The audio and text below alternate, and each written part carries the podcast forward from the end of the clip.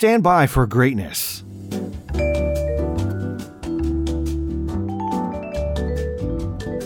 Yo, what's good, ATL? It's Blindside, Channel Ocho Productions, coming at you with another onset weather update. Happy Easter Monday to you all. It is April the 10th on a Monday.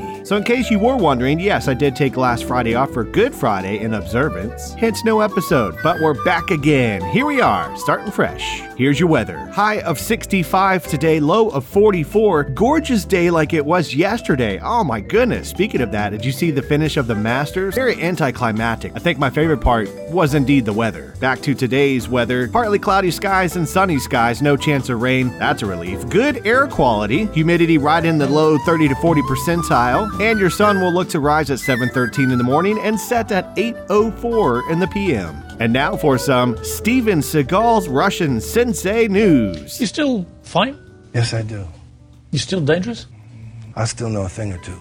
I've always imagined if you're Steven Seagal. Raise your hand if you've ever willingly watched, or just happened to stumble upon, or even went to a friend's party with a Steven Seagal movie on and enjoyed it.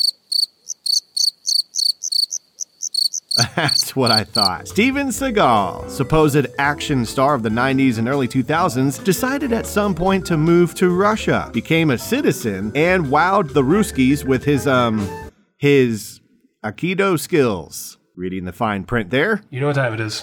Seagal time. It's Seagal time. Oh no, I. you look forward to Friday nights until I say it's Seagal time. Seagal apparently is a seventh Dan black belt in Aikido and has recently been assigned chief instructor of the Russian Federation Army, where he will be teaching Aikido to all soldiers. Steven Seagal, a U.S. born martial artist and Putin supporter, has opened an Aikido dojo in Moscow to prepare young Russians for armed forces. Seagal was granted Russian citizenship by Putin in 2016 and has been chief instructor of Aikido in the Russian Federation since 2018. Now, I don't know if this needs to be taken seriously seriously as if you've seen the guy recently, you would ask yourself the same question, but somehow my gut isn't telling me anything because it's laughing so hard at this. You got your Judy chop, alright? You got your karate chop, and you got your ninja chop. You know, like a Judy chop. I'm blindside. For what it's worth, Putin also awarded Seagal the official Russian Gold Star sticker. I mean, the Order of Friendship. Come, he gets a banana sticker, don't I get one? My gut is still laughing at that, too. and I'm out.